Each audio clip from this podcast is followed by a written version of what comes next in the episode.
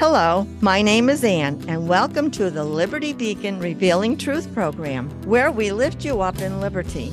Now let's join our broadcast as Pastor Earl Wallace and Pastor Mark Brumbaugh explains how the Bible applies to our personal and civic lives.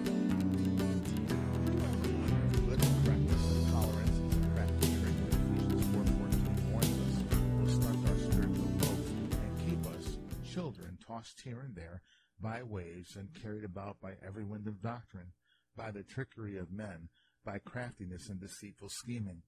Mark 8, Matthew 16, and Luke 12 tell us that leaven of political correctness and tolerance will come from government and the church officials in cahoots with it, who compromise God's word. In those chapters, Christ cautioned them, saying, "Watch out, beware of the leaven of the Pharisees and the leaven of Herod." Leaven is that which infiltrates God's standard with political correctness. It pressures us to tolerate the sinful policies that government promotes.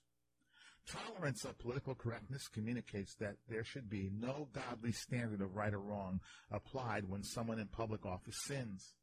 We ought to accept without discernment how media pundits never discuss the behavior in terms of how God's Ten Commandments define right or wrong and are being broken.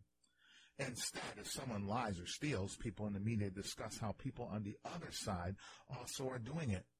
Do we really believe that God's standard is, since everyone else does it, it's okay? Is that the low level of morality, the standard we believe God has for our beloved USA? God says in Romans 3.23, the wages of sin is death, which, by the way, is a rather intolerant statement. He says that as part of his call for us to repent and abandon our sinful ways. Tolerance and political correctness do not supersede nor take precedence over the commands of God. As people who say we love God the most, with all our hearts, souls, and minds, per the greatest commandment explained by Jesus in Matthew 22, 37-38, we should not be letting political correctness cause us to skew our perception to tolerate what God calls right and wrong. Tolerance of government-sponsored sinful practices is what's cursing our beloved USA. In Mark 8, Matthew 16, and Luke 12, Christ cautions us, saying, "Watch out, beware of the leaven of the Pharisees and of Herod." Leaven is an agent that infiltrates God's standard with what today we call political correctness, which communicates the policies that government promotes supersede the commands of God. The government intimidation of political correctness not so subtly threatens us not to stand on God's word and not to adhere to God's standard. 1 Corinthians 10, 3-5 says, "For though we walk in the flesh, we do not war according to the flesh. For the weapons of our warfare are not of the flesh, but divinely powerful for the destruction of fortresses. We are destroying speculations and every lofty thing raised up against the knowledge of God, and we are taking every thought captive to the obedience of Christ." What is leavening both the church and the society the church is supposed to love and care for is the tolerance of political correctness that disregards God's standard for the truth that sets us free. Failing to stand on God's objective truth is entrapping our society in lies.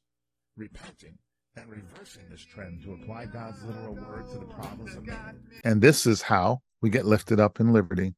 Thank you for listening. We hope you will join us in fulfilling 2 Chronicles 7:14 by repenting and turning to righteousness through Jesus Christ, so God heals our land. For more information about how the Bible applies to every aspect of life, including civics, visit us at libertycfchurch.org. You can mail us at P.O. Box 235, Latham, New York, 12110.